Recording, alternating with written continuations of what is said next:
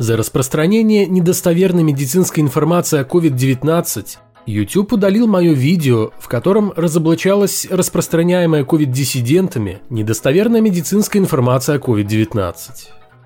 Последующая ручная проверка, вопреки всем надеждам на здравый смысл и адекватность, подтвердила вердикт автоматических алгоритмов.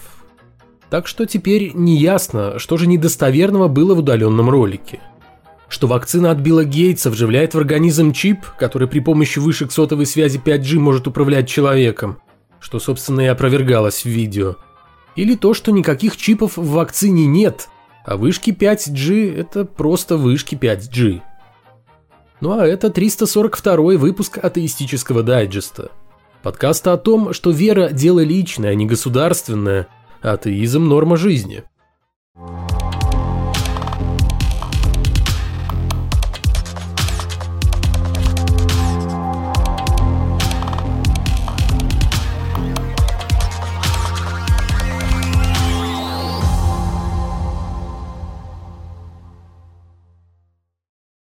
Пока пандемия коронавирусной инфекции вроде бы как на время отступила, взяла передышку перед атакой уже новым штаммом, в Ватикане решили воспользоваться моментом и организовать традиционные путешествия статуи Фатимской Богоматери, ранее отмененные из-за COVID-19.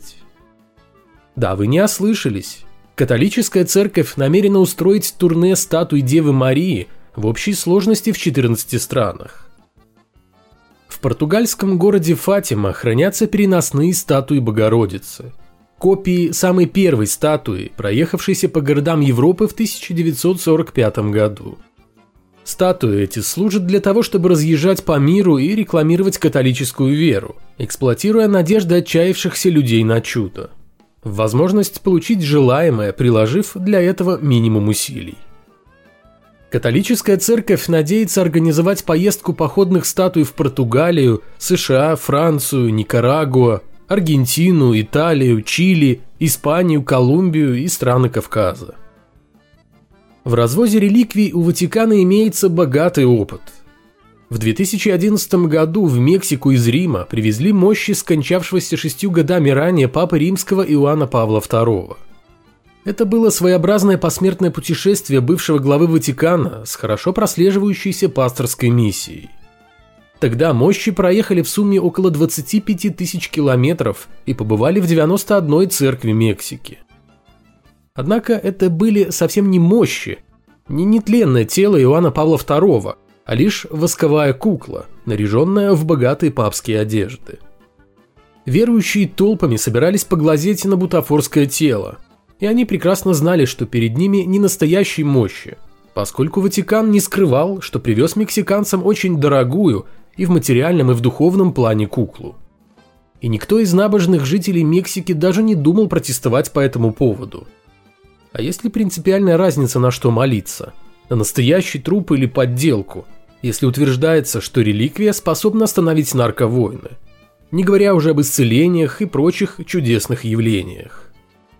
Так что если вдруг случится так, что у церкви закончится мощи святых, религиозные полезные ископаемые, то служители культа всегда смогут покрыть нехватку материальных подтверждений веры всевозможными реликвиями, имеющими опосредованное отношение к святым и блаженным. Из года в год власти озвучивают официальную статистику посещения церквей на Рождество. И каждый год все упорно делают вид, что эти цифры ничего не значат – а зря, ведь и чиновники, и РПЦ раз за разом опровергают свои же слова о повальной вере россиян, заявляя, что рождественские службы посетило около 1% населения, а по факту и того меньше. Вот и на этот раз, в 2022 году, статистика вновь оказалась беспощадной к фантазиям и ныне почившего патриарха Алексея II, некогда заявлявшего, что православных христиан в России подавляющее большинство – аж 80%, и его сменщика на духовном посту Владимира Михайловича Гундяева, свято уверенного в том, что число паствы РПЦ по всему миру составляет 180 миллионов человек. Согласно данным, озвученным официальным представителем МВД, сотрудники которого обеспечивали охрану праздничных мероприятий в церквях по всей стране, общее число участников рождественских богослужений 2022 года напомню, это обязательное мероприятие для любого христианина, составило более 1 миллиона 400 тысяч человек. А это ровно 1% от всего 144 миллионного населения Российской Федерации. И вообще-то это невероятно далеко от 80% озвученных Алексеем II и от 180 миллионов, о которых грезит Кирилл.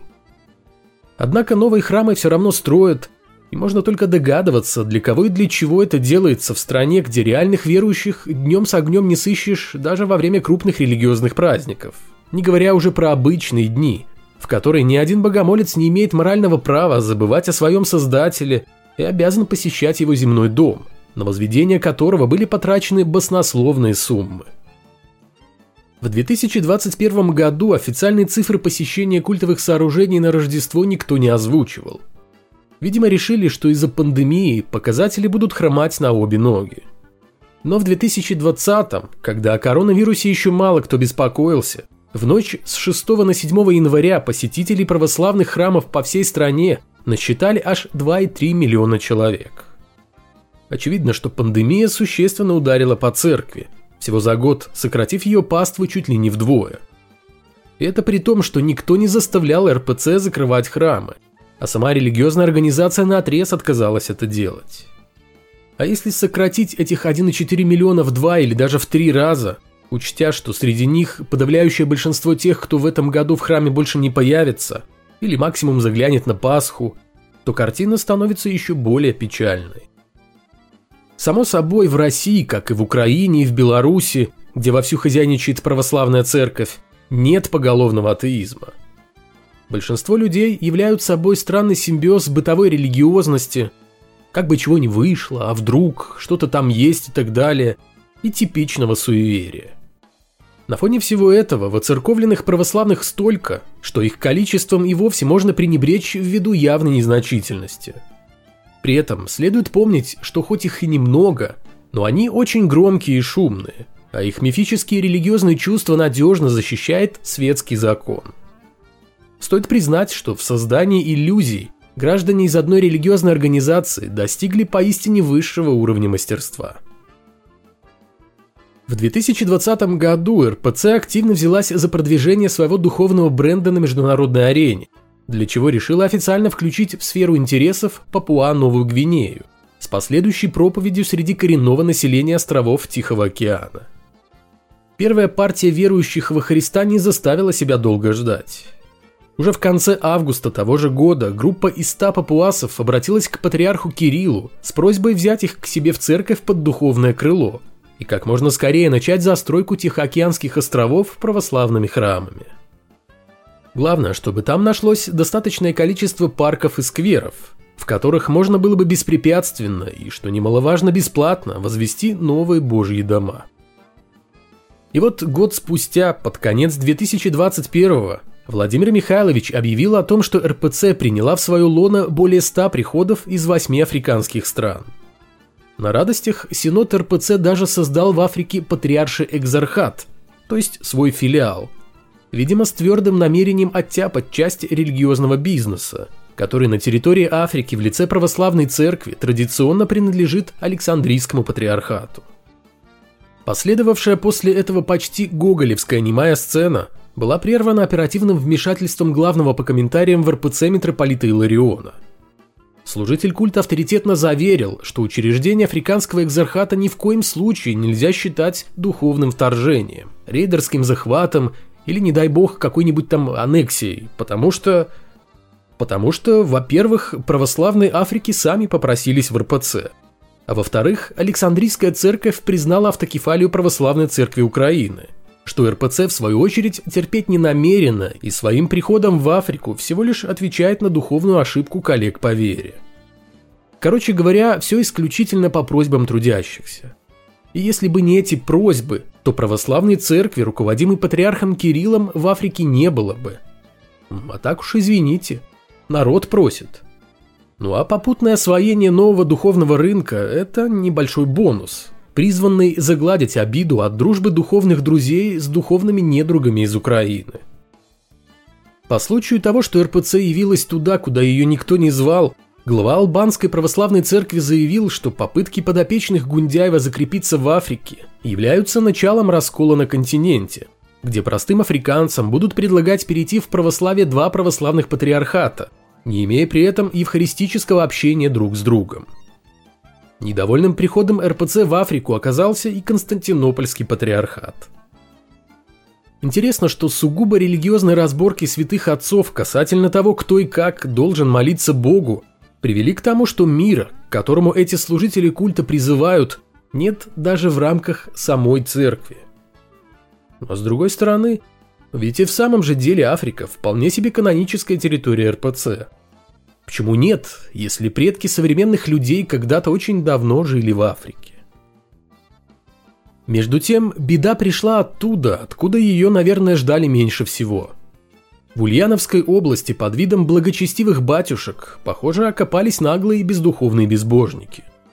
Только так, и, наверное, никак иначе, можно объяснить тот ужас, о котором недавно рассказал сам глава Симбирской епархии РПЦ митрополит Лангин – Суть в том, что в 2021 году по всем приходам епархии был разослан духовный наказ о необходимости проведения богослужений в дни наиболее почитаемых святых и икон. Однако, по словам высокого духовного начальника, многие священники отнеслись к этому без должного энтузиазма. Попросту говоря, забили. По какой-то неведомой причине в епархии нет должного отношения к престольным праздникам храмов, к местным святым и святыням – заявил митрополит Лангин, отметив, что отдельные городские батюшки приучили своих сельских прихожан приходить в храмы и молиться Богу только в те дни и часы, какие удобны самим священникам. Тем самым, заметил митрополит, нарушается веками выстраданный церковью календарь религиозных праздников – и все ради того, чтобы священники из городов, работающие настоятелями сельских храмов по совместительству, не испытывали никаких стеснений, вызванных необходимостью разрываться между несколькими приходами. Все это говорит, во-первых, о серьезной и плохо решаемой проблеме кадров, вверенной митрополиту Лангину епархии, так как явно не от хорошей жизни он вынужден отправлять городских батюшек в деревню. Сельского контингента в рясах там определенно не хватает – а дыры глава епархии закрывает тем, что увеличивает каждому священнику духовную нагрузку. Во-вторых, ситуация с откровенно наплевавшими на религиозные службы попами свидетельствует о глубоком духовном кризисе как самих пастырей, так и их паствы. Первым нет никакого дела до праздников и прочих памятных церковных мероприятий, а вторым... Э, вторым, в принципе, тоже большого дела нет – так как они вполне себе согласны принять, что вербное воскресенье не будет молебна, потому что настоятелю попросту некогда его провести. В общем, как говорится, прихожане плачут, негодуют и возмущаются, но продолжают пользоваться услугами не очень ответственных посредников между людьми и воображаемым богом. Да и имеем ли мы моральное право судить служителей культа, которым, может быть, и в самом деле очень трудно, а порой и вовсе невозможно выкроить время для религиозных служб между оказанием платных духовных услуг и строительством очередного храма, в который никто не ходит. Временами даже сами служители культа –